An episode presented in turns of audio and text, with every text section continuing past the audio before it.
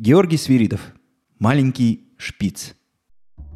Маркиз был образцовой собакой.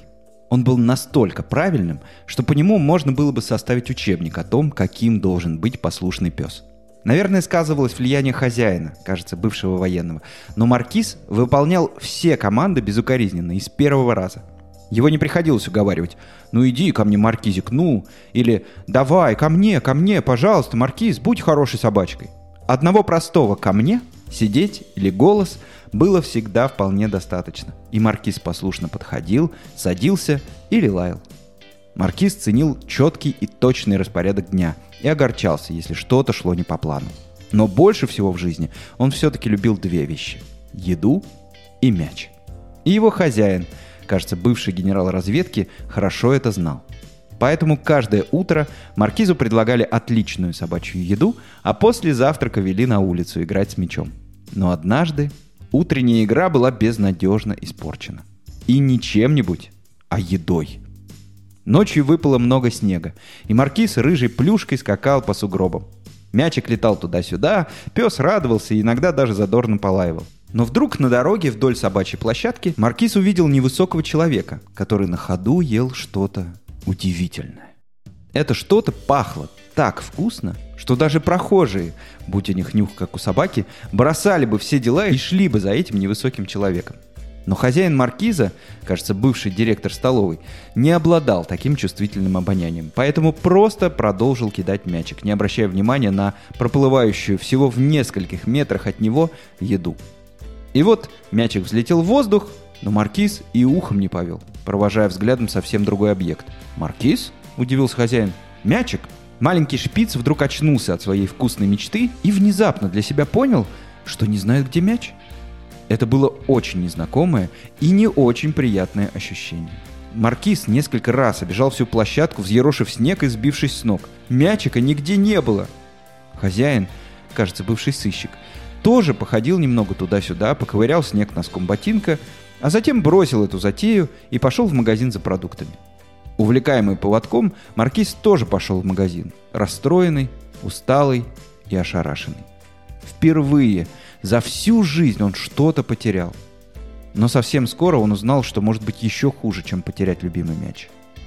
На обратном пути из магазина около дома он заметил большую бездомную собаку, которая сидела на снегу и сосредоточенно что-то жевала. Подойдя ближе, маркиз вздрогнул, замер на секунду, а затем бросился вперед с громким криком. «Отдай мой мяч! Отдай мой мяч! Это мой мяч! Отдай сейчас же! Верни его! Это не твой мяч! Он мой! Мой! Мой! Мой!» Хозяин, кажется, бывший укротитель тигров, дернул поводок, остановив маркиза в полуметре от дворняги. А дворовый пес смерил взглядом маленького шпица, отчаянно лаявшего у него перед носом, и ответил. «Я нашел этот мяч на улице. Это бездомный мяч. Я живу на улице. Я бездомный пес. Бездомный мяч для бездомного пса. Не вижу противоречий. И снова принялся жевать. «Это мой мяч!» — продолжал заливаться отчаянным лаем маркиз. «Каждое утро я выхожу во двор, чтобы поиграть именно с этим мячом. Спроси кого угодно, все знают, что каждое утро маркиз играет с мячом». «Кто это все?» — поинтересовался дворовый пес. «Я вот ни разу тебя не видел. Хотя живу тут уже несколько лет». Да ты просто спишь такое раннее утро, потому что ты ленивый. Только и делаешь, что воруешь чужие мячики.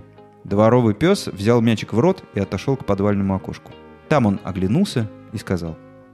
Ты совсем меня не знаешь и видишь меня впервые. Но почему-то думаешь, что я ленивый и злой. Знаешь, а вот и правда. Буду злой и не отдам тебе твой мяч. С этими словами пес шмыгнул в подвал. Маркиз жутко рассердился и бросился в погоню, но поводок не позволял. Пришлось ему стоять на месте и лаять так громко, как он только мог. «Что с тобой такое, Маркиз? Мячик еще один дома есть. Не лезь к нему. Ты видел, какой он тощий?» «Ел, наверное, последний раз на прошлой неделе», — сказал, натягивая поводок хозяин, кажется, бывший дипломат. «Он, наверное, думает, что мячик можно съесть». Маркиз пришел домой и сразу после мытья лапы и обеда пошел на свою мягкую подушку, где собирался как следует поспать. Но как он ни старался, он не мог перестать думать про дворового пса. Сначала маркиз продолжал злиться и планировал, как отомстить негодяю-похитителю чужих мечей. Но вскоре внутри у него появилось другое ощущение. «Ел, наверное, последний раз на прошлой неделе», — повторил маркиз про себя. Маленький шпиц повернулся на другой бок и зажмурил глаза. Ты видел, какой он тощий?» Снова пронеслось у него в голове. И маркиз не выдержал.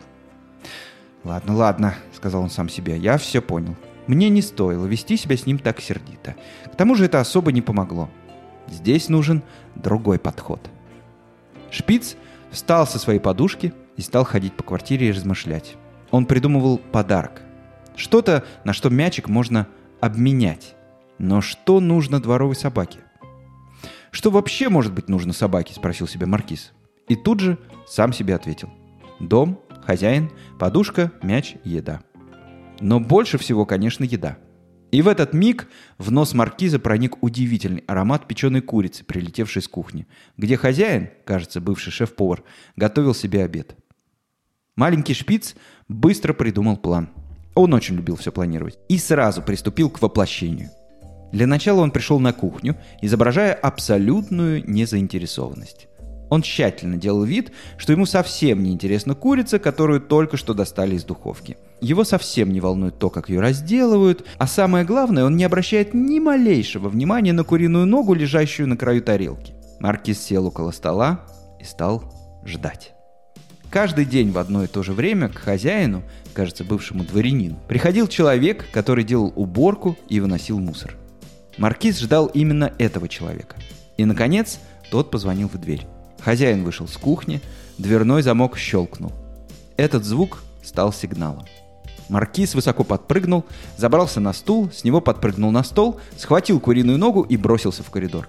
Прошмыгнув под ногами людей, он выскочил в подъезд и бросился по лестнице. «Маркиз, фу! Сидеть!» – раздалось за спиной. Шпиц на мгновение замер, но затем бросился дальше – он очень любил правила и был послушной собакой, но он должен был вернуть свой мяч. Выбежав на улицу, маркиз быстро огляделся по сторонам, но дворнягу нигде не увидел. Он побежал вдоль дома, подскальзываясь на снегу, когда услышал «Маркиз! Фу! Нельзя! Ко мне!» Шпиц понимал, что надо остановиться и выполнить хотя бы одну команду. Но как же быть без мяча? Как же быть, если дворняга, такая голодная и несчастная, не простит его и не вернет ему его игрушку? Шаги погони раздавались все ближе, и маркиз принял последнее решение. Он подбежал к подвальному окошку и оставил куриную ногу около него, а затем бросился обратно прямо в руки преследователя. Хозяин, кажется, бывший легкоатлет, был так удивлен внезапным возвращением питомца, что даже не стал сердиться, а пропажу куриной ноги и вовсе не заметил. Он почесал маркиза за ухом и отнес его домой, где тот наконец-то смог уснуть на своей подушке. В эту ночь ему снились неприятные сны о том, что кто-то другой забирает куриную ногу, как дворняга остается голодный, как мяч навсегда остается в подвале. Поэтому утром, после завтрака, шпиц сам принес поводок и попросил поскорее вывести его на улицу. Дворового пса не было видно. Маркиз грустно шел по тротуару, то и дело проваливаясь в снег по самый живот. Но проходя мимо подвального окошка, он замер – Сработало. Его план сработал. На месте куриной ноги, засыпанный свежим утренним снегом, лежал его мяч.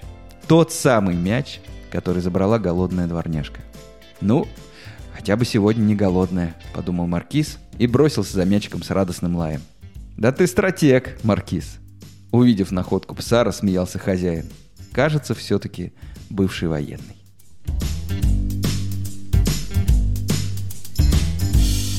Так закончилась еще одна сказка вслух.